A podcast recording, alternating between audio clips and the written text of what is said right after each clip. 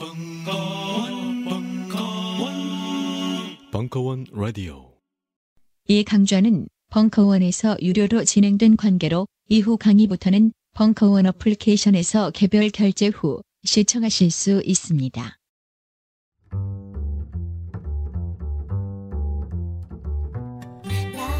계열사의 딴지 카페를 둔 딴지 그룹이 드디어 열게 된 커피 특활. 딴지 카페 팀장 바리스타 헛똑똑의 홈바리스타 사주 과정 커피 먹고 갈래요. 원두 커피를 홈에서 고급지게 내려주고 내려 먹고 할 수 있게 되고 홈바리스타라면 갖춰야 할 기구들까지 풀 패키지로 구비할 수 있는 기회. 자세한 사항은 벙커원 홈페이지 공지를 참고하세요.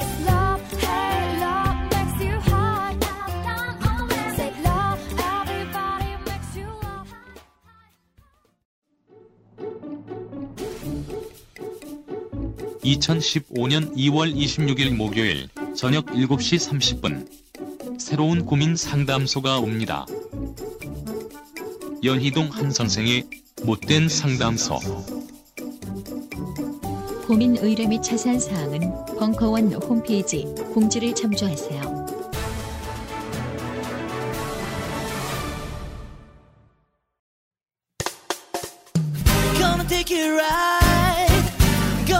Your mind 이 밤이 다가기 전에 I just wanna make it.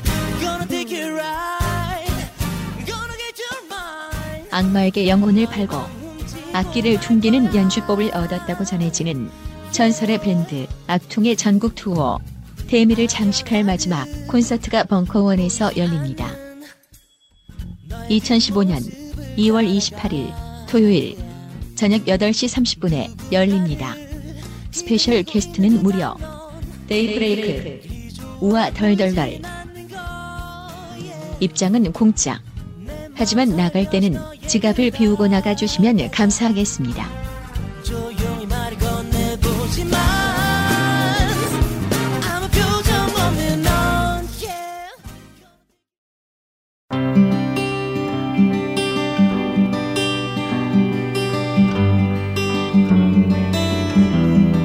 2014년 12월 4일 강연 연희동 한 선생의 섹시한 수비학 첫 번째 시간 스트럭처 오브 타로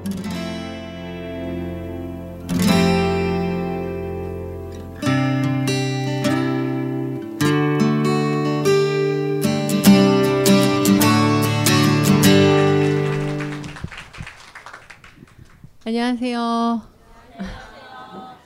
너무 춥죠? 아유, 너무 추워요. 내복을 입어도 안 되는 날씨가 온 것 같은데 추운데 다 와주셔서 너무 감사하고요.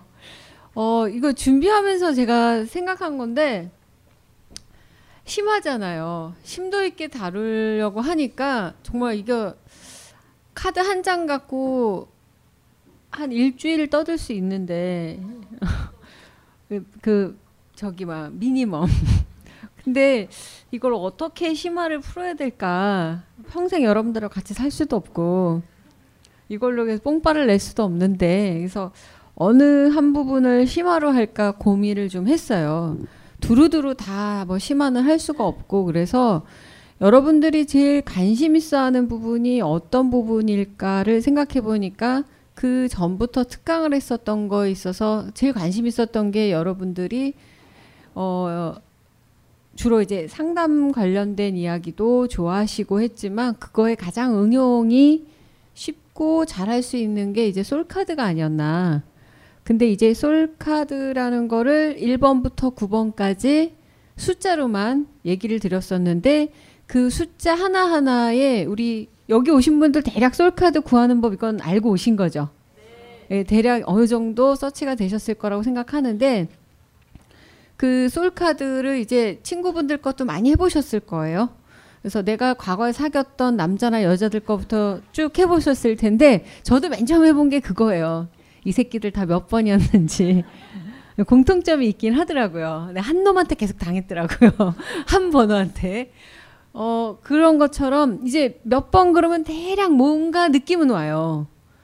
그러니까 저희 친구들도 이렇게 가르쳐 주면 어 뭐 주변 사람들 해보고 어 그래서 너는 뭐 3번이야. 그럼 어 3번이 뭔데? 뭐 그런 게 있어. 거기까지거든요. 그래서 이 1번부터 9번까지라는 거가 그냥 뭐 수비학이다 그래서 제가 얼추 얘기만 드렸기 때문에 이거를 근본적으로 어떤 의미를 어떤 상징을 어떤 이유 때문에 이렇게 풀이를 하는지에 대해서 알려드리는 게 가장 응용하시는데 좋을 것 같아서 그 부분을 심화로 어 제일 중요하게 다룰 예정이고 그리고 이제 오늘하고 다음 주 이 두 번은 그래도 이왕 하는데 구조 정도는 알고 가셔야 될 것 같아서 그 구조에 대한 이야기를 할 거예요. 근데 그 구조 역시도 핵심은 계속 솔카드에 나오는 1번부터 9번을 얘기한다라고 생각하시면 되실 것 같아요. 그리고 중간에 또 이제 여러분들께서 의문점 있으시면 어, 이 반에 계신 분들 저희 요번에 신청해 주신 분들만 제가 이제 리스트와 명단을 갖고 있을 테니까 저와 계속 mailing을 하면서 질문 보내주시고 그걸로 제가 리서치해서 다음 주에 어, 설명을 해드리는 거를 계속 할 테니까 일주일 내내 여러분들 메일링을 주시면 제가 취합해서 설명을 따로 드리는 시간을 갖도록 할게요. 일단 이제 심화를 한다고 하니까 제가 좀 욕심이 나서 어떻게든 많이 알려드리고 싶어서 제가 아는 한 어, 좀 빨리빨리 진행을 하도록 하겠습니다. 그리고 필기하실 것도 좀 많으실 것 같아요. 애지간하면 어, 많이 적으세요. 그래서 이거를 제 이 슬라이드를 드릴 거예요. 어, 이 제가 나름 만든 거는 여기 계신 분들한테 메일링으로 해서 다 쏴드릴 테니까 그건 참조를 하시고 더 중요한 건 여러분들만의 노트를 꼭 만드셔야 된다라는 거. 그래서 그 중에서 노트화가 제일 잘 되신 분 거를 저와 함께 공동 저자를 하나 만들까요? 그런 원대한 꿈을 꾸며 예, 제가 노트 정리가 잘안 돼가지고 일단 섹시한 수비학을 먼저 들어가기 전에 자 타로라는 거에서 간단하게 얘기를 드리고 갈게요. 말장난일 수도 있는데 이 T A R O T 이 단어만 가지고 조합을 여러 가지로 했을 때 아주 여러 가지 단어와 의미의 집합체가 나온다라는 거. 근데 사실 저는 타로라는 이 단어를 되게 좋아하면서도 여기에 보면은 토라라는 T O R A라는 이 법이라고 하는 이 단어를 훨씬 더 좋아해요. 저희 집 세 번째 고양이 이름이기도 해요. 예, 첫 번째 고양이 이름은 라삐. 두 번 스승이에요, 제. 어, 그리고 두 번째 둘째 고양이 이름은 어, 어린이. 예. 왜냐하면 스승한테는 어린이가 필요하겠죠. 순수한 마음으로 배울 수 있는 어린이. 그리고 세 번째는 토라. 바로 스승이 어린이를 가르칠 때 쓰는 교재 이름이 토라예요. 그래서 법 그리고 이제 넷째 다섯째부터는 엉망으로 지었어요. 뭐 염치, 코치, 눈치 뭐 이렇게 져가지고 음 그 세 가지 이유로 제가 이 타로를 할 때 이 토라라는 이야기를 많이 쓰고 여기에 나와 있은 뭐 길이다, 법이다, 문, 뭐 수레 또는 말하다, 기도하다 그 뭐 여러 가지 의미를 담은 게 이 타로라는 걸로 해서 일종의 말장난이기도 하면서도 이 작은 몇 개 안 되는 단어로 낼 수 있는 여러 가지 의미가 상당히 의미심장하고 비슷한 것들이 있다라는 거. 그래서 이거 하나 정도는 여러분들이 어디 가셔서 좀 썰을 푸실 때, 어, 이 단어를 가지고 한번 얘기해 보시면 재밌을 것 같아서 모아봤습니다. 그리고 그 다음으로 이제 제일 재밌는 건 구조를 오늘 배우기로 했어요. 처음 레슨 structure of Tarot 해서 타로 자체를 가지고 이제는 얘기를 할 거예요. 수비학이 아니고 타로예요. 심화학습에서 왜 타로를 다니냐면 수비학은 아무리 얘기를 해도 심화하기에는 쉽지 않거든요. 그래서 1번부터 9번까지 솔카드에 대한 얘기와 연도카드 얘기로만 제가 간략하게 얘기를 드린 거고 타로는 왜 하냐면 수비학과 제가 얘기 드린 솔카드에 대해서 더 세심하게 얘기 드릴 수 있기 때문에 심화의 타로를 배우시는데 여러분들이 알고 있는 일반적인 타로라고 생각하시면 되고 혹시 여기에서 선주문 하셔가지고 그 어, 제가 쓰고 있는 그 타로 카드를 주문하신 분도 계시겠지만 아직 없으신 분들은 제가 여기 그림도 같이 넣었으니까 그걸 보시면서 하셔도 되고요. 어떤 타로 카드를 써도 상관은 없어요. 본인이 마음에 드시는 걸 쓰는데 제가 쓰고 있는 이 웨이트 계열 이 타로 카드는 왜 이걸 쓰냐면 상징적인 게 가장 축약적으로 잘 나와 있기 때문에 그리고 상당히 현대적으로 해석이 되어 있기 때문에 바로 이 웨이트 계열을 제가 20년째 쓰고 있는 거예요. 물론 다른 여러 가지 카드들도 많이 써봤는데 이 상징성에 있어서 설명하거나 수업할 때는 이게 가장 저한테는 기준이기 때문에 하는 거니까 절대적인 이유는 없습니다. 여러분들은 좋아하는 걸 쓰셔도 되지만 어떤 기존의 카드도 이 웨이트 계열의 상징성을 다 어, 표본해서 metaphor해서 쓴 거기 때문에 기본적으로는 하나는 꼭 갖고 계셔도 좋으실 것 같아요. 타로의 구조는 네 가지로 되어 있습니다. 첫 번째가 The Major Arcana라고 해서 이 Arcana라는 게 이제 대전제, 어떤 대신비, 뭐 신비함, 숨겨져 있는 큰 의도라고도 생각하시면 되는데 메이저 마이너 그러면은 어, 기본 게임과 그리고 그, 여, 그 외의 것이라고 얘기를 드릴 수 있겠죠. 그래서 메이저 아카르나는 대전제라고 해요. 그리고 두 번째 마이너 아카르나는 이제 어, 대전제가 아니니까 소전제겠죠.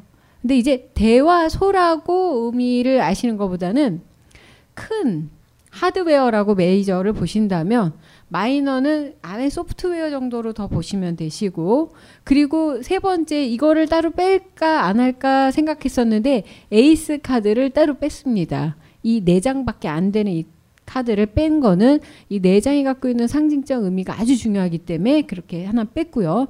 마지막으로 콜트 카드라고 하는데 이제 궁정 카드라는 좀 이상한 이름으로 번역을 해요.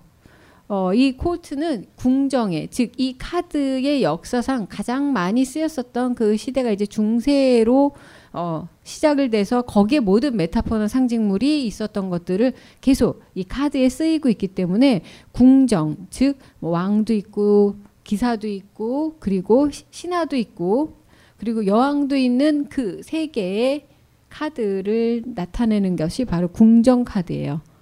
그래서 크게 네 개의 구조를 가지고 있어요. 근데 어느 하나 뭐 중요하다, 뭐 중요하지 않다라고는 얘기를 못 드리겠는데 메이저 카드와 뭐 마이너 카드, 에이스, 궁정 카드인 court card 이 네 개가 기본적인 구조입니다. 여기서 보면은 78장인데요. 여러분들 트럼프라고 하는 카드와 매우 유사한 구조로 되어 있어요. 어, 단지 메이저 카드만 없죠. 트럼프는. 트럼프는 마이너 카드. 그 마이너 카드 중에서 보면은 트럼프는 다이아몬드, 클로버, 하트, 스페이드 이렇게 해서 1부터 해가지고 에이스부터 해서 10까지 10장씩 있죠. 그리고 퀸, 잭 그리고 퀸, 잭, 킹 이렇게 세 개 있죠. 아, 미안해요. 그리고 조커 있고 어, 이 조커가 바로 Fool이에요. Fool 그 0번 Fool 카드인데 즉 이 트럼프가 바로 어디에서 나왔냐면 타로 카드. 즉 여러분 보드 게임 좋아하십니까?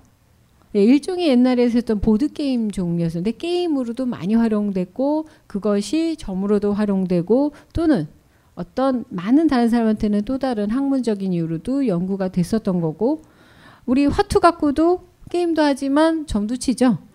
그 당시에 할 수 있었던 모든 놀이와 향유에 함께 축적되어 있었던 카드라고 생각하시면 되고 메이저 아카나와 라는 전제는 사실 나중에 따라서 온 겁니다. 그리고 그 다음 트럼프는 그대로 있었어요. 이 메이저 카드의 0번부터 21번까지 22가지의 원류는 사실은 다른 예언서들에 찾아보면은 아주 비슷한 그림들이 많이 나옵니다. 그러니까 즉 뭐냐면 이거의 뭐 타로의 유래와 이런 거 솔직히 정확히 뭐라고 얘기는 할 수는 없어요. 근데 이제 제가 이제 신학대 다닐 때 배웠었던 그 신비주의 학파에서 나온 성경 외에 외전을 공부하는 게 있었는데 그때 보면 이제 예언서들이라는 게 많아요. 뭐 노스트라다무스의 예언서까지 그런 예언서들에 나오는 모든 상징적 그림들을 보면 이 메이저 카드에 나오는 그림들과 아주 유사한 그림들과 패턴이 많이 자주 반복이 돼요. 근데 그 그림들은 정말 예언서라서 아무나 볼 수 없는 자기네들끼리만 특정 소수의 특정인들만 보는 그런 예언서가 아니고 요즘도 우리가 음 흔하게 볼 수 있는 그런 화첩 같은 거라고 보시면 되세요. 그 당시에 유행했었던 그리고 그 당시에 무언가 트렌드한 걸 담고 있었던 이야기들을 어 어떤 괴담 같이 또는 우리 뭐 무슨 무슨 빨간 마우라 할머니 뭐 이런 것처럼 이렇게 사설처럼 이야기처럼 모여 있었던 것들을 모아서 그림화했던 것들이기 때문에 그 당시에 있었었던 스토리이자 그리고 그것들을 민간적으로 또는 사람들에 의해서 화자된 것들을 정리한 큰 장정을 만들어 놓은 게 이제 메이저의 원류라고 보시면 되고 그리고 그게 그냥 평상시 보드게임 하듯이 놀았던 이 트럼프하고 결합이 되면서 이 결합이 됐던 지점은 수비학이라는 오묘한 숫자와 연관성이 있었기 때문에 같이 결합이 돼서 이 웨이트 계열 그린 이 그린 사람하고 만든 사람이 총 집합을 해서 이걸 만들어 놨다고 보시면 되고 그 전에 뭐 그 기원이 되는 프랑스가 기원이 되는 뭐 여러 가지 카드들의 종류가 있지만 그러한 유래나 이런 거는 여러분들이 각자 찾아보시길 바래요. 그런 걸로 시간을 많이 드리고 싶지는 않은데 즉 이 구조라는 걸 뭘로 이해하시면 되냐면 신빙성이나 그리고 유래나 그리고 이거의 어떤 근본 오리진을 찾는데 너무 힘을 안 들이셨으면 좋겠어요. 옛날에도 통했던 이야기가 지금도 통했다라는 거거든요. 혹시 여러분 유리가면이란 만화책 아십니까? 예, 제가 초등학교 3학년 때 나온 만화책인데 아직 안 끝났어요. 아직도 나오고 있고 절찬리에 제가 보고 있습니다. 근데 놀라운 건 이 만화에 보면은요. 이 인물들이 입고 다니는 옷이요. 그때나 지금이나 하나도 이상하지가 않아요. 그 촌스러움이란 이름할 수가 없는데 그냥 원피스 입고 양복 입고 그런데 트렌드한 요소가 거의 없어요. 이야기도 심파야. 근데 그때도 재밌었는데 지금도 재밌어요. 지금 30년이 지났는데 내가 그걸 초등학교 그러니까 9살 때 봤는데 아직까지 보고 있거든요. 근데 그 그림을 보면서 뭐 이상하다는 생각이 안 들어요. 근데 타로도 그런 거예요. 그 당시에 사람들의 이야기를 담은 거기 때문에 지금도 비슷한 사람들의 이야기가 있어서 어, 옛, 우리가 전혀 모르는 생뚱맞은 중세 그림들 그 당시에 있었던 상징물이 있어도 전혀 어색해지지 않는다라는 거죠. 즉 타로의 가장 큰 기본 구성은 메이저 마이너 에이스 코트 카드로 대변되는 사람들의 이야기 가장 큰 주축 22가지의 패턴과 그리고 10가지의 리듬 그리고 에이스라고 하는 4개의 요소들 그리고 마지막에 코트 카드라고 하는 인간 캐릭터에 대한 거가 네 가지 구조라고 생각하시면 되세요. 그럼 이쯤에서 필기는 하나 들어가셔야죠. 자, 메이저 아르카는 뭐냐면 인생의 22가지의 패턴이에요.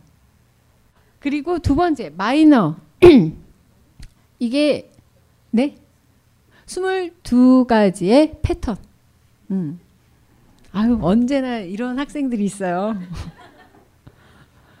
제가 학교 다닐 때 선생님들이 막 혼내잖아요. 왜 혼내는지 알았어요. 기분이 좋아. 이 사람들 즐기고 있었던 거죠. 막 이렇게 핀잔 주면 기분이 좋네요. 다들 그래서 나를 이렇게 혼낸 거지. 그래서 메이저 arcana는 22가지의 패턴, 인생의 패턴이에요. 마이너, 마이너 카드는 우리 삶의 리듬이라고 보시면 되세요. 에이스는 삶의 네 가지 속성. 그리고 코트 카드는 인간들의 캐릭터라고 보시면 되세요. 이 네 가지가 모여서 이 카드를 이룬 겁니다. 그래서 이 타로 카드를 얘기할 때 제가 유래나 뭐 히스토리를 떠들고 싶어 하지 않는 거 그럼 뭐 어때요? 과거 얘기를 할 필요는 없어요. 그때 통했던 이야기가 지금도 통하고 있다라는 게 무언가 관통하고 있는 지점이 바로 이 구조라는 거죠. 그래서 우리가 이 카드에서 배워야 될 그 패턴과 리듬 그리고 요소와 인간군에 대한 이야기만 하신다면 여러분들은 평생 어, 나이가 들어서까지도 이 카드 하나로 많은 사람들과 커뮤니케이션을 하실 수 있는 좋은 구조를 가지시게 되실 거예요. 이 레슨 one에서 바로 이 큰 구조를 얘기를 드릴 거고요.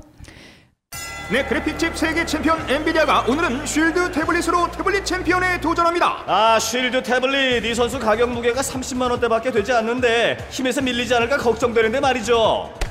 이게 웬일입니까? Shield 태블릿 가벼운 가격 무게로도 전혀 밀리지 않는 모습. 괜히 벤치마크 프로그램 최고 점수를 받은 게 아니었군요. 지금 주먹이 굉장히 빠르거든요. HDMI 연결도 다른 태블릿과는 달리 직접 연결 방식이라 잔동작이 없어요. 전면 스테레오 스피커로 파이팅이 넘치는 모습입니다. 아, Shield 태블릿 KO승 태블릿 챔피언에 등극합니다. 바로 저거거든요. 지금 바로 온라인 쇼핑몰에서 Shield 태블릿을 검색해 보세요. 3월 15일까지 구입하시는 분 가운데 추첨을 통해 400만 원 상당의 여행 상품권과 그래픽 카드를 드립니다. 우리는 생각했습니다. 실외는 가까운 곳에 있다고. 우리가 파는 것은 음료 몇 잔일지 모르지만 거기에 담겨 있는 것이 정직함이라면 세상은 보다 건강해질 것입니다. 그래서 아낌없이 담았습니다. 평산네이처, 아로니아 친 친 친 지금 딴지마켓에서 구입하십시오. 올 한 해도 무대 공포증, 노래 공포증에 시달릴 여러분들 주목하시라. 지난 한 해 100여 명의 거의 가수를 배출해낸 기적의 성악가 바리톤 박경종이 다시 연미복을 꺼낸다. 음치 극복의 장 바리톤 박경종의 거의 가수다 시즌 3 직업 불문 실력 불문 노래를 하고 싶으시다면 누구나 환영. 이제 여러분이 가수입니다. 지금 딴지마켓에서 신청하세요.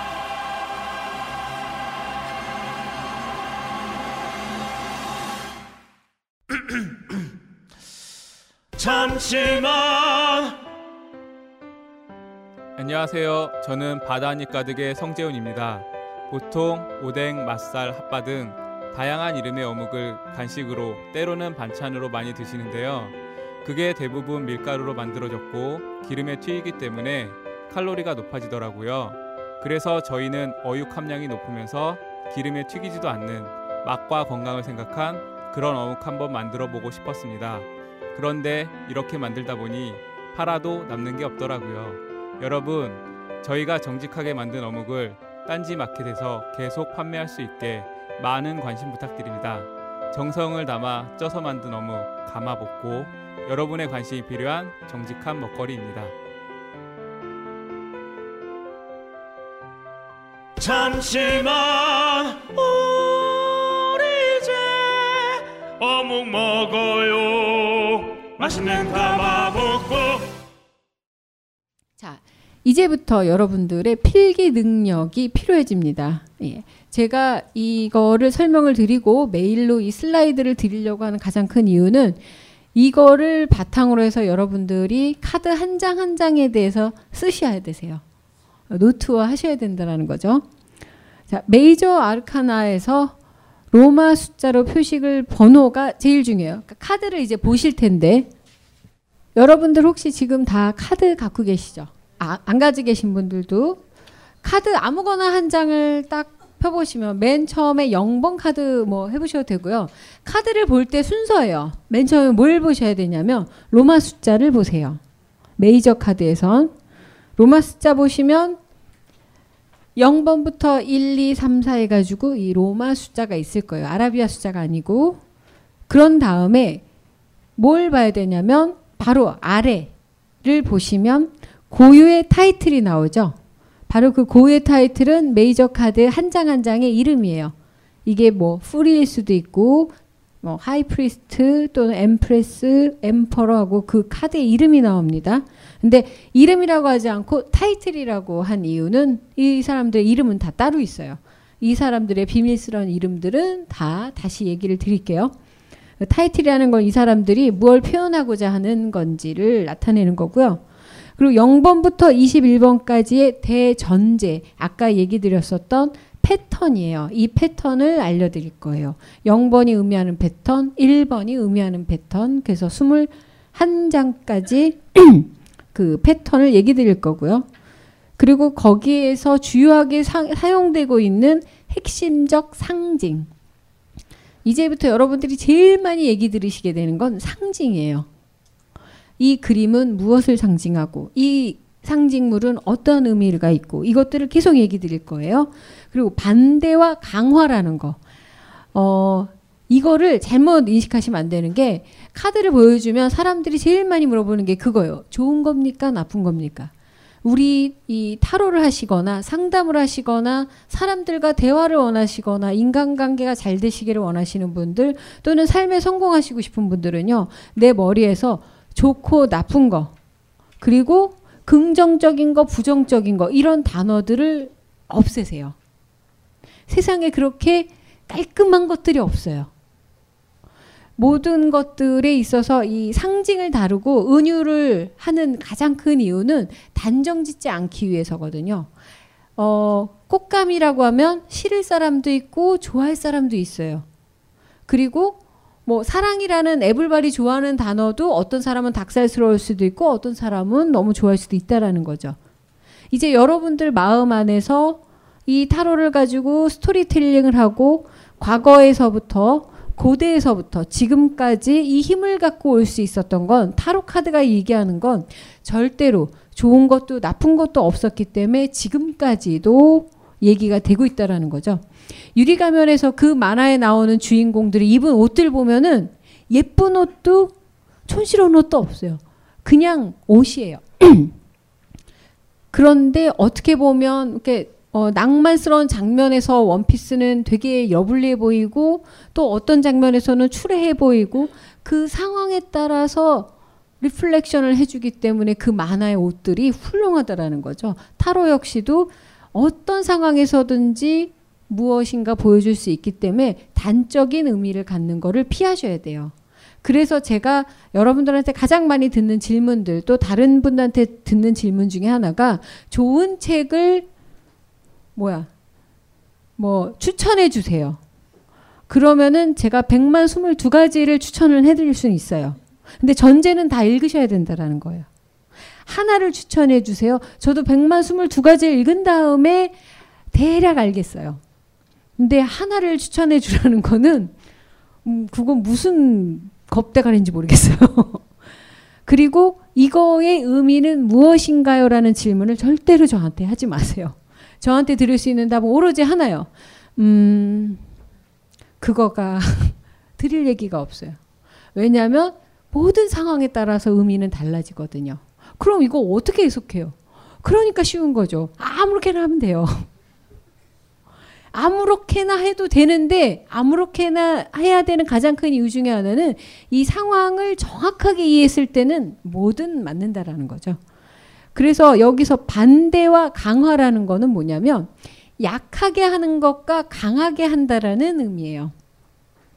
그러니까 이런 추운 날씨에 어떤 사람은 어 뭐 바람이 쌩하니 뭐 머리가 정신이 바짝 차려지는 이런 미친 소리를 하는 사람도 있어요. 이런 날 뭐 이렇게 쫙 일찍 일어나서 뭐 마당을 한번 쓸고 나오면 뭐 기분이 좋대나? 저는 그러면 아마 죽을 거예요. 그런 것처럼 이 추운 겨울 날씨가 어떤 사람한테는 강화로 작용하고 저 같은 사람한테는 약화로 작용해요. 근데 장마철에 저는 강화가 돼요. 막 그 코에 물이 들어가는 그런 장마철이 있죠. 그럴 때 전 살아나요.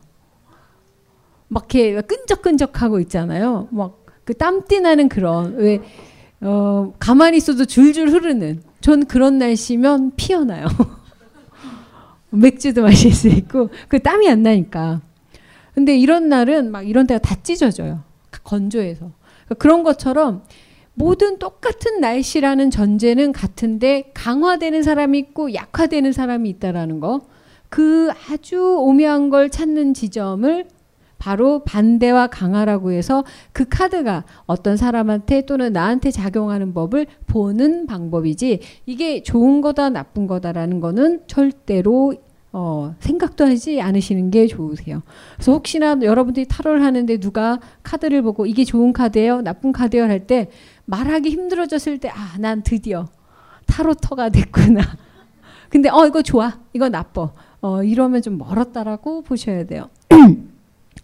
그런 다음에 자신 어, 자신만의 의미와 가치 이게 이제 여러분들이 수업을 하시는 가장 큰 이유세요.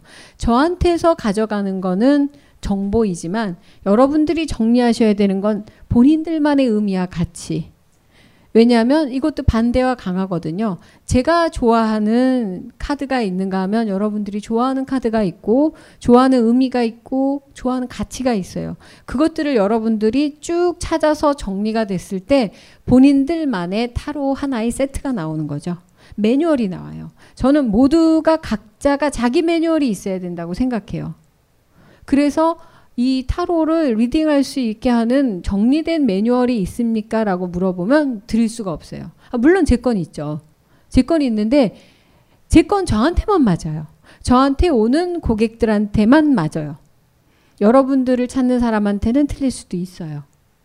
여러분들한테 여러분들의 고객과 친구와 상담할 사람들이 따로 있기 때문에 그 영역에 맞는 이 매뉴얼을 찾으시는 게 이 심화 수업의 제일 큰 핵심이라고 보시면 되세요. 그래서 여러분들 우리가 같은 카드를 사용하지만 매뉴얼은 여기 76가지가 나와야 정답이라는 거예요.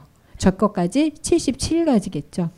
그래서 이거의 예를 한번 들어보시자면 일단 0번을 보시면 로마 숫자로 표현된 거는 0번 이거 하나 쓰시면 되고 고유의 타이틀은 더 풀이에요. 그 0번부터 21번까지의 대전제라고 해서 쓴 단어가 beginnings입니다. 예, 시작 예, ing예요. begin이 아니에요. beginnings 무언가가 지금 하고 있어요. 시작을 하는 중. 그러니까 시작이 아니고요. 자, 요이 땅이라는 게 아니에요. 계속 시작만 하고 있다는 얘기예요. 이 시작은 왜 0번에서 0이니까 출발이라고 생각하시면 안 돼요. 출발이란 단어하고 완전히 달라요. 이 시작을 하고 있다라는 건 준비 중하고도 다르고 출발도 다르고 스타트도 아니에요. 그냥 비기닝이에요. 어, 꽃이 피어나는 것도 비기닝이고요. 불꽃이 탁 해서 타오르는 것도 비기닝이고요. 내가 걸으려고 움직이려고 하는 이 순간도 비기닝이고요. 저 사람과 내가 대화를 시작하려고 하는 것도 비기닝이고요. 어떤 순간과 찰나가 끊임없이 쭉 이어지는 거를 비기닝이라고 보시면 되세요. 그래서 제가 부득이하게 영어로 쓴 거는 좀 더 이 디테일하게 이 오묘한 의미를 얘기하고자 이걸로 쓴 거니까 여러분들이 갖고 있는 단어로 다 대치는 하셔도 되세요. 그리고 핵심적 상징이라고 하면 여기에는 어마어마한 상징물들이 나와요. 카드 보시면 일단 입은 옷 자체가 상징이에요. 옷을 보시면 이 전 카드에 나오는 모든 인간들을 통틀어서 이렇게 너저분하고 화려하고 알 수 없는 옷과 무늬는 이 사람이 유일무이에요. 아방가르드하죠 옷 자체가 어, 예술가적이고 그리고 패턴이 아주 많은 옷을 입고 있어요. 그 패턴 하나를 자세히 자세히 보시면 뭐가 그려져 있나요?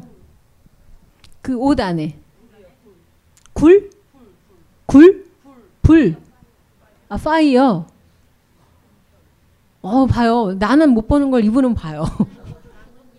나뭇잎, 그리고 눈이 찝찝해서. 자, 이게요, 재밌는 건 뭔지 몰라요. 여러분들이 보고 싶은 대로 다 보는 거예요. 저는 옛날 호박이라고 설명했었어요. 왜 호박일까? 자, 그리고 어떤 건 열매일 수도 있고, 돈처럼 보인다도 있고, 나뭇잎도 있고, 그게 모두 다 메타포이기 때문에 의미 변혁이 충분히 가능하다라는 거죠. 그래서 이 옷이 의미하는 가장 큰 상징은요, 그냥 보이는 대로 보이시는 거예요. 즉, 바보잖아요? 이 바보의 세계는 규명할 수가 없는 거예요. 얘가 입은 옷을 뭐라고 규명하기도 쉽지가 않은 거죠. 이 옷이라는 상징 체계가 있고, 거기다가 저 해는 무슨 의미를 가질까? 저 보따리에 있는 저 말도 안 되는 가방은 무엇일까? 저 하얀 꽃은 무엇일까? 이 개는 왜 이러고 있을까? 낭떠러지의 의미는 뭘까? 이거는 어그부츠일까? 아니면 저 뒤에는 산일까 뭘까? 이 모든 게 상징이에요. 여러분들이 이 그림을 딱 보자마자 제일 먼저 들어왔었던 이미지가 무엇인지를 적으셔요. 지금. 예, 각자. 이 그림을 딱 보자마자 어떠한 부분이 내 눈에 들어왔다. 그거를 적으시면 되세요. 잘 지내셨어요? 돈은 받으셨나요? 내년에 준대요? 꼭 받으시길 바라고. 저 그러면 이 그림 보시자마자 어떤 이미지가 제일 먼저 눈에 들어오셨나요? 응? 태양? 우- 우리 오빠는? 아 뒤에 저 파도. 여전히 아직도 마음이 심란하실까 봐요. 이걸 파도로 보신 거죠. 어떤 분들은 이거를 뭘로 보셨을까요? 산, 뭐 빙하, 예, 예. 또 거의 쓰나미로 보신 분은 되게 지금 마음이 그런 건가요? 자, 무엇이든 상관없어요. 여러분들이 지금 쓴 게 바로 핵심적 상징이세요. 그리고 이 핵심적 상징은 변해요. 오늘은 저 뒤에 빙하 같고 물 같고 파도 같은 게 눈에 띄는데 오늘은 저 어그부츠가 유난히 눈에 띈다. 혹시 이건 나더러 부츠를 사라는 계시가 아닌가? 저 유난히 저 가방이 눈에 띈다. 이건 혹시 내가 가방을 사야 되는 어떤 암시가 아닌가? 이 개를 보면서 역시 나는 개를 키워야 할 팔자인가 보다. 뭐 무엇이든 상관없어요. 근데 눈에 들어오는 것이 핵심적 상징이고 이 핵심적 상징을 여러분들이 늘 기록하시는 게 되게 중요한 부분이시고요. 이 핵심적 상징은 다른 사람들한테도 이 카드를 읽혔을 때 이 그림을 보시면서 무엇이 가장 눈에 띄십니까? 라고 했을 때, 어, 저 뒤에 파도가 눈에 띕니다. 아, 이 파도는 본인한테 어떤 의미가 있습니까? 그 두 가지만 질문하시면 되세요. 상담하시는 분은 끊임없이 질문만 하시면 되세요. 저는 잘 살고 싶어요. 아, 그래요? 어떻게 사는 게 잘 사시는 건가요? 어, 그냥 돈이 좀 많았으면 좋겠어요. 돈이 많다라는 건 얼마나 많았으면 좋겠나요? 한 10억? 그럼 10억은 어떤 의미인가요? 어, 그럼 뭐 놀고 먹을 수 있을 것 같아요. 놀고 먹으면 어떤데요? 계속 물어보시면 돼요. 그럼 짜증내서 일찍 가더라도 결국에는 계속 질문하면 그분이 뭐라고 하는 줄 아세요? 그냥 안 살 살래요 이렇게 돼요. 그냥 안 살고 말지 이런 느낌이 들어요. 맞습니다. 잘 사는 건 부질 없어요 하고 끝내면 돼요. 즉 이 사람들이 가진 질문을 찾기 위해서 메타포가 활용이 되는 겁니다. 그런 다음에 반대와 강화 이게 이 카드를 보시면서 여러분들이 거기에 적는 거예요. 뭐라고 적냐면 이 그림을 보면 무언가 나한테 이러한 메시지를 전달해 준다의 두 가지 메시지. 이 사람이 자기라고 항상 대입을 하셔야 되세요. 내가 이 바보라면 나의 이 강점과 약점은 뭘까? 오라버니는 어떻게 생각하세요? 본인이 지금 이, 이 파도가 밀려치는 저 상황에 이 남자라고 했을 때 이 사람이 갖고 있는 어떤 강점과 약점은 뭘까요?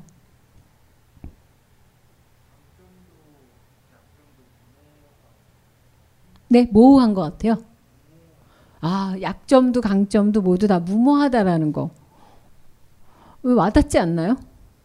그게 강점일 수도 있고 약점일 수도 있고 이것도 되게 중요한 것 같아요. 어떤 한 의미가 두 가지에 다 작용을 해요. 얼마 전에 무슨 그 페북에서 보니까 어떤 그 이성 간에 너무너무 사랑했었던 이유가 끝내는 이유가 된대요. 그러니까 어, 저 여자가 너무 그 조용하고 예뻐서 결혼했는데 너무 지루해서 헤어진다라는 거죠. 말이 없어서. 저 남자가 듬직하고 무뚝뚝하고 시크해서였는데 너무 입이 무거워서 헤어지는 거죠. 강점도 약점도 하나로 어, 통찰이 됐다라는 거를 우리 어, 돈은 못 받고 계시지만 그래서 못 받는 거예요. 너무 많은 걸 알고 있어서 이해가 되니까 내년에 준다고 하니까 또 이해했죠. 그러니까 너무 이해심이 많어. 그럴 땐 이렇게 해야 돼요. 난 몰라 몰라 몰라. 난 내년은 없어. 저렇게 많은 걸 통찰하시는 분들은 돈 꺼주지면 안, 안 돼요. 계속 이해가 되거든요. 즉 강점과 약점 그리고 이것들이 나한테 어떤 의미를 갖는지를 여러분들이 그 안에 쓰시면 되고요. 그 다음에 자신만의 의미와 가치. 자, 강점과 약점이 모두 하나, 무모하다 있다면 우리 오라버니께서는 무모하다라는 단어는 본인한테 어떤 의미와 가치가 있나요? 아, 어떻게 될지 모르지만 무모한 선택을 많이 하셨는데 본인한테 인생에 그게 어떤 의미와 가치였나요?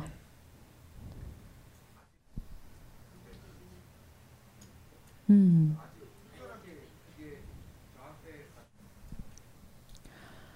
어, 아멘이라고 나왔는데요.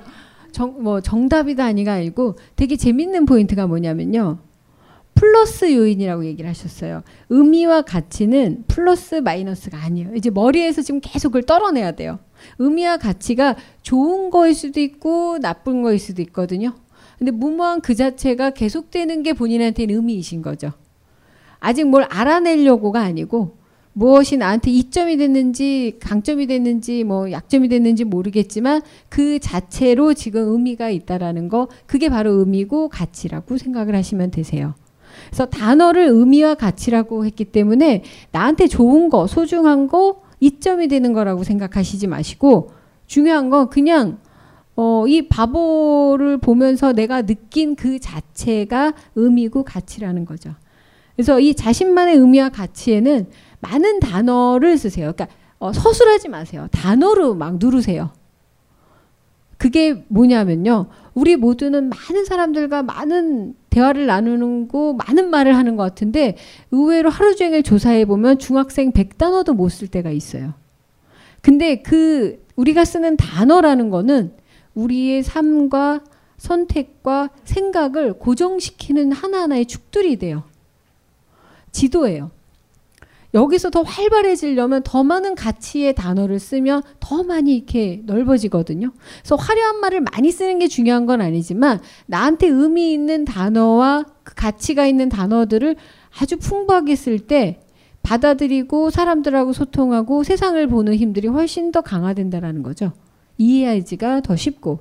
그래서 어거지로라도 이 카드를 보시면서 여러분들이 22장을 이거 단어를 쓰려고 그러면은 계속 중복되는 단어가 나와요. 속상하게 시리. 나는 이 단어밖에 모르나? 그 단어에도 중요한 의미가 있고 이거와 유사하게 내가 쓸 수 있는 단어는 뭘지 왜 이걸 발견하셔야 되냐면 타로 전체를 배우는 가장 큰 이유는 소통 때문이에요.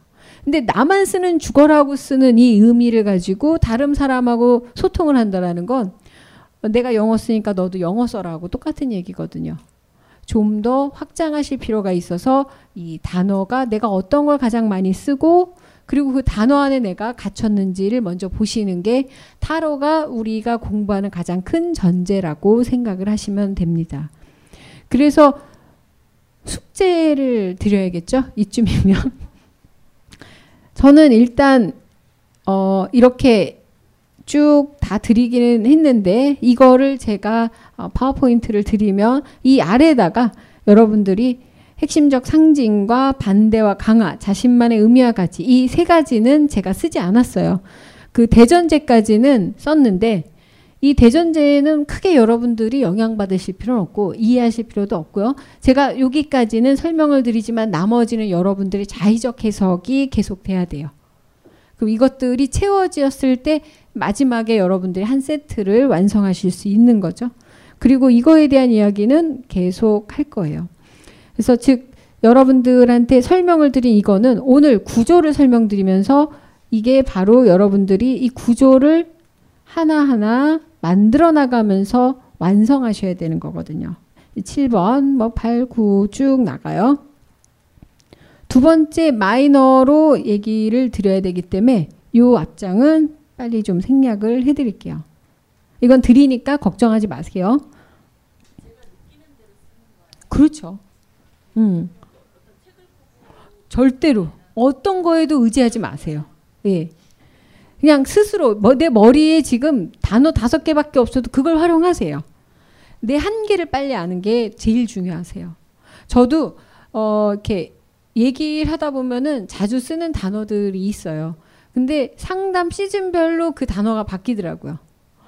그거는 한마디로 뭐냐면 내가 거기 꽂힌 거예요. 거기 온 사람들은 거기에 내 꽂힌 거에 따라가는 거예요. 그럼 이 사람들은 틀린 답을 얻어갈 수도 있는데 그냥 상관없어요. 그냥 그 사람들 팔자예요.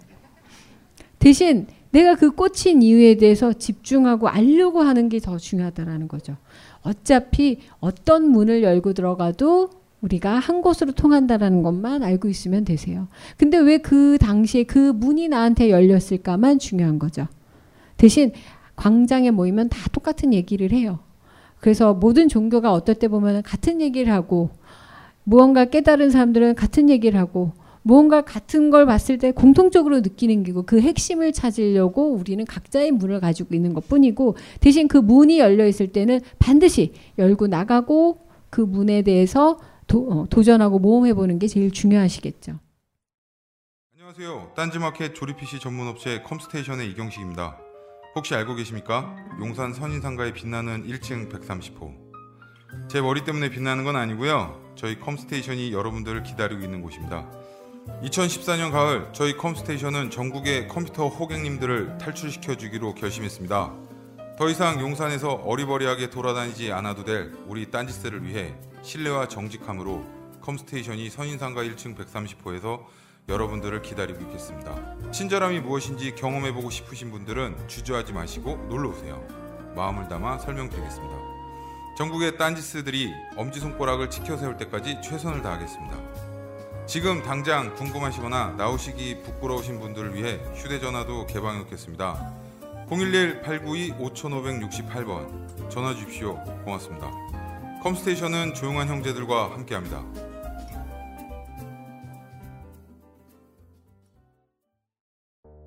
요즘 나는 책 추천을 하지 않는다. 그래도 이 책은 추천하지 않을 수 없다. 나는 딴지일보 읽은 척 매뉴얼의 애독자였으니까. 이웃 시민 고전은 직접 반려들어 읽는 게 가장 좋다. 그게 여의치 않으면 너부리의 읽은 척 매뉴얼을 읽어라. 읽은 척 매뉴얼은 고전들의 뒤틀린 소개이자 색다른 비평일 뿐만 아니라 그 자체로 고전과 맞먹는 유사 고전이다. 고종석 그는 딴지일보 역사를 통틀어 가장 딴지적 글쟁이다. 김어준 고전이 얼마나 재밌는가를 은하계에서 가장 재밌게 설명하는 책. 딴지 편집장 너부리의 고전문학 읽은 척 매뉴얼. 아직 고전을 모르는 분들께 그리고 이미 고전을 알고 있는 분들께도 강력 추천합니다. 지금 바로 전국 서점에서 만나보세요. 딴지 마켓에서 구입하는 분께는 저자 사인본을 배송해 드립니다.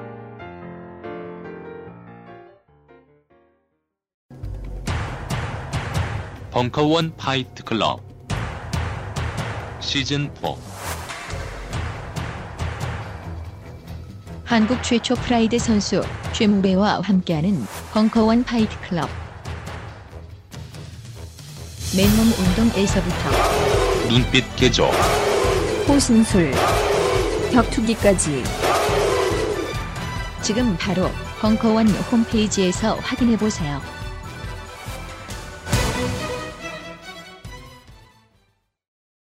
자, 그다음 마이너예요. 마이너는 0번부터 21번의 카드를 이제 싹 다 치우시면 그 다음에 남는 무수한 카드들이에요. 자, 근데 이 마이너의 카드도 어떻게 보냐? 마이너 카드 한 장을 먼저 보여드릴게요. 2번부터 10번까지 각 원서별로 49, 36, 36장이 있어요. 이 쭉 패턴이 있죠. 2, 3, 4, 5, 6, 7, 8, 9, 10. 그래서 제가 삶의 리듬이라고 한 거예요. 어, 왜 리듬이냐면 저는 이걸 보면 항상 어, 피아노 건반이 생각나요. 도레미파솔라 시 여기까지가 한 옥타브죠. 그런 다음에 다시 토레미 하고 한 옥타브가 올라요. 이 레벨화가 올라가면서 음이 달라지는 거. 근데 이게 우리 인생에서도 계속 무언가 도돌이표가 되는 것 같은데도 레벨이 업되고 있는 거를 우리가 느껴야 된다라는 거예요. 그래서 매일매일 일상은 하나도 변화되는 게 없는 것 같지만 어느 순간 한 단계가 올라가는 걸 우리가 지켜봐야 되는 거거든요. 그래서 2번부터 9번까지 어떤 도레미파솔라시도처럼 올라가면서 한 바퀴 돌고 다시 도는 이 리듬을 연상시키기 때문에 리듬이라고 얘기를 드린 거고요.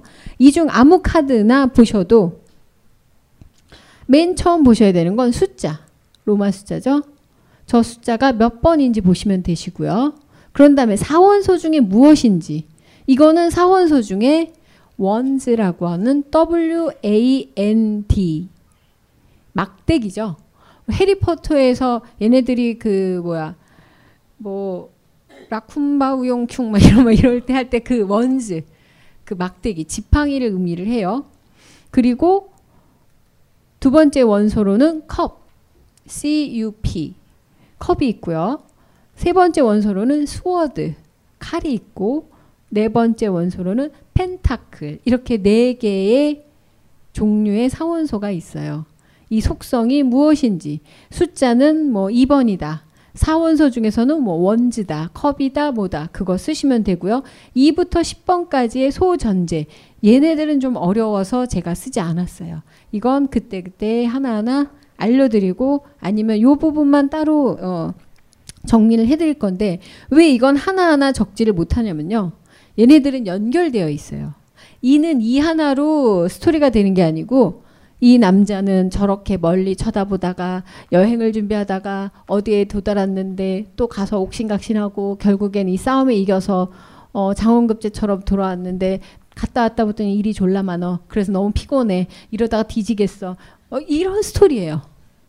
아, 여기 좀 잘못 엉켰네요. 어쨌건 이 상황에서 리듬처럼 흘러가기 때문에 이 전체에서 어느 부분인가에 대한 이야기를 하는 게 마이너이지 하나하나 독자적으로 설명하지는 않아요. 메이저는 하나하나로 독자적으로 설명이 가능하기 때문에 메이저예요. 근데 마이너는 양옆에 또는 이 숫자들과 한 어, 패턴 안에서 어떤 의미를 갖는지가 중요하기 때문에 여기에 이 2번부터 10번까지 소전제는 제가 따로 설명을 드릴 건데 이거의 가장 큰 의미는 뭐냐면 재밌는 걸 보여드릴게요. 자, 컵이에요. 컵은 인간관계라는 거에 가장 많이 보편적으로 이야기를 해요. 두 사람이 만났어요. 분위기 좋죠? 나도 너 좋아, 나도 너 좋아. 오케이. 저 이렇게 커밋먼트를 했어요. 서로의 계약과 약속, 무언가 통합이 하고 있는데 어, 두 사람이 만나서 뭘 하려니까 신나죠. 룰루랄라 놀아요. 어, 즐겁죠. 한때. 그런데 좀 지나면 어때요? 권태기가 옵니다. 어, 저도 별로 기쁘지 않아. 매너리즘에 빠져요. 그럼 어떻게 됐어요? 뭐 양단의 강간에 뭐 헤어지던 말던 뭔가 끝장이 나겠죠. 그래서 뭐 울어요. 이 관계가 끝났구나. 근데 뒤에 뭐 남은 것도 있고. 그래서 외로우니까 옛, 옛, 옛날 남자친구나 여자친구를 찾아가요. 그래서 옛날에 우리 좋았지? 막 이래요. 그래서 막 온갖 꿈을 꿔요. 하, 다시 이런 애도 만나고 싶고 저런 애도 만나고 싶고. 그러다가 늙어요. 외롭기만 해. 야, 인, 인생 무상, 인간관계 다 필요 없어. 나 들어가서 도 닦을래. 그랬더니, 어, 돌을 닦으러 가서 깨달은 게 인간관계는 거리감을 둘때 제일 좋구나. 행패 피하죠. 그런 다음에 뭐 그래도 제일 좋은 건 가족이야. 그렇게 뭐 끝나면 해피엔딩인데 이거는 새로운 의미의 가족을 설정하는 거. 거리를 두기, 나와 관계 있는 새로운 가족을 만들기. 그래서 궁극의 어떤 인간 관계의 감정성과 리듬을 넣어서 스토리를 짜다 보니 하나하나의 의미가 우리 인생에 있어서 관계는 이런 식으로 흘러가는구나라는 리듬을 보여준다라는 거죠. 그리고 하나하나의 의미들은 여러분들이 아까 얘기 드렸었던 것처럼 핵심적 상징과 반대와 강화, 자신만의 의미와 가치를 적어 넣으시면 되세요. 무조건 단어로 쓰세요. 음. 절대로 어, 이렇게 서술하지 마세요. 서술을 쭉 해놓고 이걸 한 단어로 뭐라고 할 수 있을까? 이것도 연습해 보시면 좋아요. 숙제가 되게 많죠. 78장을 다 하려니 힘드시죠? 근데 이것도 요령이 있어요. 제가 숙제 검사하는 거 아니기 때문에 어, 78장을 다 뒤집어 엎어 놓으시고요. 매일 3장씩 뽑으세요. 그것만 정리하시면 돼요. 근데 어떻게 정리하시면 되냐면 메이저에서 한 장, 마이너에서 한 장, 코트 카드에서 한 장. 이렇게 해서 그냥 에이스 4장은 빼놓으시고. 그래서 이세 장만 정리하시면 되시는 거예요. 그리고 정리된 거는 빼고 다시 뽑으시면 되세요. 그러면 일기가 나와요. 대전제, 소전제, 그리고 어, 캐릭터까지 해서 그날 하루의 운세라고 보시면 되세요. 어, 저 그거 많이 해요. 저는 일기를 타로 카드로 하거든요. 아침에 일어나면 이렇게 펼쳐놓고 한 장을 뽑아요. 가끔은 고양이가 이렇게 뽑아줘요. 어, 너가 하나 골라봐라. 이러면 이렇게 하나 뽑아주면 그걸 피면 오늘은 영업을 하지 말아야겠다. 말로. 근데 78장 중에 대부분은 일하지 말라라는 의미로 저는 해석해요. 그래 오늘은 쉬어야지. 제 욕망이겠죠. 대신 그 카드를 보고 내가 느낀 이 생각을 항상 아래다 써요. 오늘은 쉬리라. 막 이렇게. 매일 쉰다라는 얘기가 있어요. 그냥 쉬고 싶구나, 내가. 뭘 봐도. 이리 가도 쉬고 싶고, 저리 가도 쉬고 싶고. 요즘 연말이 제일 바쁠 때인데 일이 너무 하기가 싫어요. 죽겠어요. 월세는 내일 모레인데. 그럴 때 그냥, 어, 안 해야 될까, 해야 될까, 뭐 이런 고민도 하겠지만, 어쨌든 그 일진 같이 매일 뛰는 게 여러분들한테 되게 중요한 단서가 되실 수도 있어요. 그리고 그렇게 해서 정리를 일단 하시면 되니까 시간을 들여서라도. 근데 또 여기 이 중에는 상당히 성실하고 훌륭하신 분들이 있어요. 예, 다음 주면 다 해오신 분이 반드시 이분 중에 한 분, 한두 명 꼭 계실 거예요. 예. 전 그런 분들을 또 사랑해요. 정리되신 분들한테는 소정의 상품을 드리도록 할게요. 그 다음 마이너 아카르나가 됐죠. 그래서 2번부터 9번까지 컵, sword 얘가 좀 무시무시하죠. 근데 얘를 너무 아름다워요 이야기가. 그 이 모든 상징 중에 이 sword에 나오는 상징물이 정말 우리 인생에서 우리가 가장 많이 느끼는 거거든요. 모든 사람이 싫어하는 이 두 번째 three sword. 이거 막 심장에 칼이 한 개도 아니고 두 개도 아니고 세 개가 박힌 걸 보면서 이 카드에 보면서 느낌이 어떤가 좋은데요. 뭐 짜릿한데 이럴 분은 없을 거예요. 다 무언가 옛날에 막 배신당한 거, 그 새끼, 뭐 누구한테 상처받은 말들 막 트라우마가 떠오르는 그림이잖아요. 그리고 이 뭐 이렇게 조용히 누워 있는 이 어떤 아무것도 못하는 무기력한 상태, 그리고 뭐 이렇게 쓸쓸히 야밤도주하는 느낌, 뭐 그냥 하나만 찔러도 죽이지 열 개나 찔러 죽이는 이 상황. 자다가 일어나서 뭐 울고 뭐 어떻게 앞에 갈 수도 없고 뒤에 갈 수도 없는 상황. 쟤도 웃는 게 웃는 게 아닌 것 같고. 쟤는 저렇게 너무너무 큰 칼을 저렇게 부들부들 떨면서 저가 저 카드가 제가 어 카드를 여기저기 막을 때 많이 나왔었던 것 같아요 버틸이라. 이번 달도 버틸이라 이거 이 카드하고 저기 저 카드 두 개 돌리는 거 보이시죠? 어, 저 진짜 돈 문제 나면 저 이 두 개가 나오는데 미치겠더라고요. 그래서 전 항상 저거 보면은 아 재물은 어떻게든 막으리라 그렇게 해석을 했었던 과거가 있어요. 요즘은 어 저거에 단위가 달려졌을 뿐이 똑같아요. 여기서 막고 근데 단위만 달라져요. 그러면서 내, 제가 얻은 교훈은 뭐냐면 어떻게든 돌려는 막을 수 있다. 금액은 상관없다요. 이게 나의 재물운이다. 여기서 삐끗하는 순간 나자빠질 것 같지만 돌리고 돌리고 돌리고 이게 제 재물운이라고 생각을 해요. 그래서 이렇게 쭉 나열되는 이 리듬을 가지고 여러분들과 하나하나의 상징물과 함께 설명을 같이 얘기를 드리도록 할 거예요. 자, 에이스 카드. 사원소, 고유의 속성, 네 가지 의지. 이것도 다 이제 여러분들이 채우실 건데, 에이스 카드는 wands, 컵, sword, pentacle 이렇게 네 종류가 있어요. 근데 이 네 종류를 왜 따로 뽑았느냐면 얘네들 네 개만 가지고도 점을 볼 수 있습니다. 네 장만 갖고 제일 잘 맞는 점이 뭐냐면요. 선택. 어떠한 기로에 섰을 때, 그 기로에 섰을 때 내가 무엇을 가장 중요하게 생각하고 이것을 선택해야 되느냐랄 때 이 네 가지를 가지고 전해요. 예를 들어서 어 어디서 취직을 해야 돼요. 그래서 그 제안이 여기저기서 들어왔는데 뭐 A라는 회사에서 제안이 들어와서 여기 회사를 갈까라고 할 때 이 회사에 간다면 나는 무엇을 가장 중요하게 생각하고 가야 되나 또는 내가 지금 취직을 해야 된다면 무엇이 가장 나한테 중요한 요소인가라고 할 때 이 네 장 중에 하나를 뽑아요. 딱 뽑았는데 이거다. 그러면 돈만 보고 가면 돼요. 만 원이라도 더 주는 데를 가세요. 그 다음 이걸 보면은 나의 의지. 내가 어떤 걸 공부할지, 배울 점이 있는지, 의지를 펼칠 수 있는지를 보시면 되고, 이거라면 인간관계. 아, 그 선배님 부르는데 가야지 뭐. 아니면 갔더니 이쁜 애들이 많어. 여기서 가서 결혼할까? 뭐 이런 관계성을 중요시하는 분위기. 회사 분위기, 뭐 복지 이런 것도 있어요. 이거면 일만 하리라. 내가 가서 어떠한 주역이 되어 일할 수 있는지, 주도할 수 있는지만 보시면 돼요. 근데 이거 했는데 틀리면 어떡해요? 상관없어요. 잘리는 건 다 똑같으니까. 그동안 내가 집중할 수 있는 것만 보고 가시면 돼요. 이 네 가지를 그런 식으로 무언가 선택의 기로에 있을 때 내가 무엇만 보고 갈까를 목적을 삼을 때 항상 이거를 뽑으면 항상 맞습니다. 왜 그런 줄 알아요? 그거밖에 내가 답이 없어서. 그것만 알기 때문에 끝날 때까지 거기에 대한 결과물만 가져오시면 된다라는 거죠. 그래서 사원소는 따로 설명을 드릴 거고요. 그 다음 마지막으로 코트 카드 구조. 네 종류의 포지션이에요. 포지션은 그거겠죠.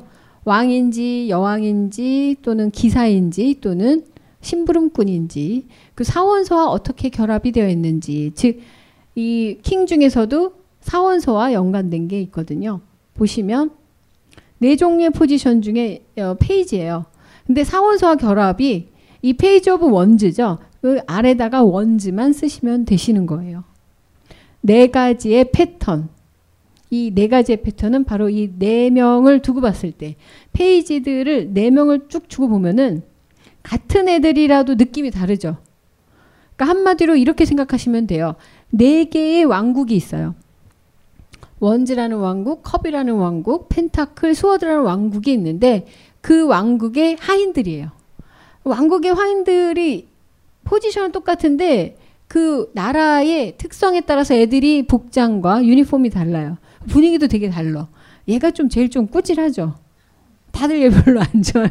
검소하다 못해 좀 후지고. 왕들도 보면은 포지션은 다, 아, 그 나이트 기사들도 보면은 포지션은 다 똑같은데 그 나라별의 이 특성 때문에 이렇게 좀 달라지는 느낌. 이 중에서 제일 섹시한 남자가 누굴까? 전 이런 거 되게 많이 물어보거든요. 여자분들한테. 그리고 여왕들. 각 나라의 여왕들인데 이게 제일 극명하게 분위기가 달라요. 어떤 여왕은 저렇게 막 일만하게 생겼고, 어, 무섭게 생긴 시어머니가 생겼고, 어, 분위기 되게 멜랑꼬리하고, 거기다가 좀 럭셔리한 아줌마. 이런 식으로 분위기가 다 다르다는 거. 그 다음, 왕들도 분위기 달라요. 어. 우리 이 King of Cups는 왕 중에서도 바람둥이에요. 왠지 아세요? 이 아저씨만요, 물에 둥둥 떠 있어요. 왕국이 이렇게, 어, 어디에 뿌리를 내려 있는 게 둥둥 떠 있다라는 거죠. 유연성 그리고 얽매이지 않고 자유로움 그리고 뭐 이래도 좋고 저래도 좋고 나만 좋으면 되고 그런데 나머지 분들은 이렇게 어디에 발을 어떻게 놓고 있느냐가 이 왕들의 권위를 상징해요. 이런 것처럼 여러분들한테 이 코트 카드들은 캐릭터 어, 외국에선 제가 이제 뉴욕에서 잠깐 있었을 때 상담을 하는데 음, 이게 제일 잘 맞았었던 게 뭐냐면 제가 앞으로 6개월 안에 어떤 남자를 만날까요? 라고 물어보는데 6개월 안에 못 만나면 꽝인데 이렇게 캐릭터 카드가 나오면 외국 애들이니까 어, 그 남자는 금발이야. 뭐 그 남자는 눈이 파랄 것 같아. 키는 작어. 언니 라틴계 같아. 뭐 이게 되게 잘 맞아요. 우리나라 다 까매가지고. 그래서 어, 이거는 외국 거라서 그런 게 좀 캐릭터가 뭐 이미지나 관상으로 뭐 얘기를 잘할 수 그 뭐 눈 색깔 이런 걸로 되게 버라이어티하게 스- 그 설명을 할 수가 있는데 우리나라는 이걸 캐릭터를 어떻게 설명을 하나라고 했을 때 제가 여기에다가 관상을 넣었어요. 조낸 잘 맞아요. 관상. 여기 보면은 얼굴들이 관상이 다 있고 그 관상과 심상을 결합한 캐릭터들을 여러분들이 보는데 되게 간단해요. 뭐만 보시면 되냐면요. 이 남자를 봤을 때 나는 누가 떠오르는가예요. 연예인도 좋고, 그러니까 우리 모두가 아는 사람 한 명, 그리고 나만 아는 인간관계에서 한 명. 그 두 가지 인물을 찾아내시면 여러분들이 이 캐릭터는 다 읽어내실 수 있어요. 즉, 음, 저 바람둥이 아저씨를 보면서 어, 우리가 대략 아는 유명인 뭐 탤런트 뭐 해서 누굴 떠올라. 그리고 내 주변에서는 뭐 누가 떠올라. 그런 걸 쓰시면 된다라는 거죠. 그래서 여기에서 이 자신만의 의미와 가치에는 그 캐릭터와 어, 사람 이름을 같이 써 넣으셔도 도움이 되실 수 있으세요. 즉 이렇게 네 가지의 어, 코트 카드들 그 성분을 모두 보시고 여러분이 구조 네 가지 구조라는 거를 음, 보실 수 있는데 일단 일부에서는 타로 카드의 가장 큰 구조가 네 가지이고 이 네 가지 구조를 어떻게 reading하는지에 대해서만 일단 얘기를 드렸어요. 뭐 여기까지가 오리엔테이션이라고 보시면 되시고 채워 넣는 거는 어떤 방식으로 하시는지도 얘기를 드렸고 요거 잠깐 쉬시고 그 2부부터는 좀 더 구체적으로 어떻게 접근할지에 대해서 같이 얘기를 드리도록 할게요. 벙커원 라디오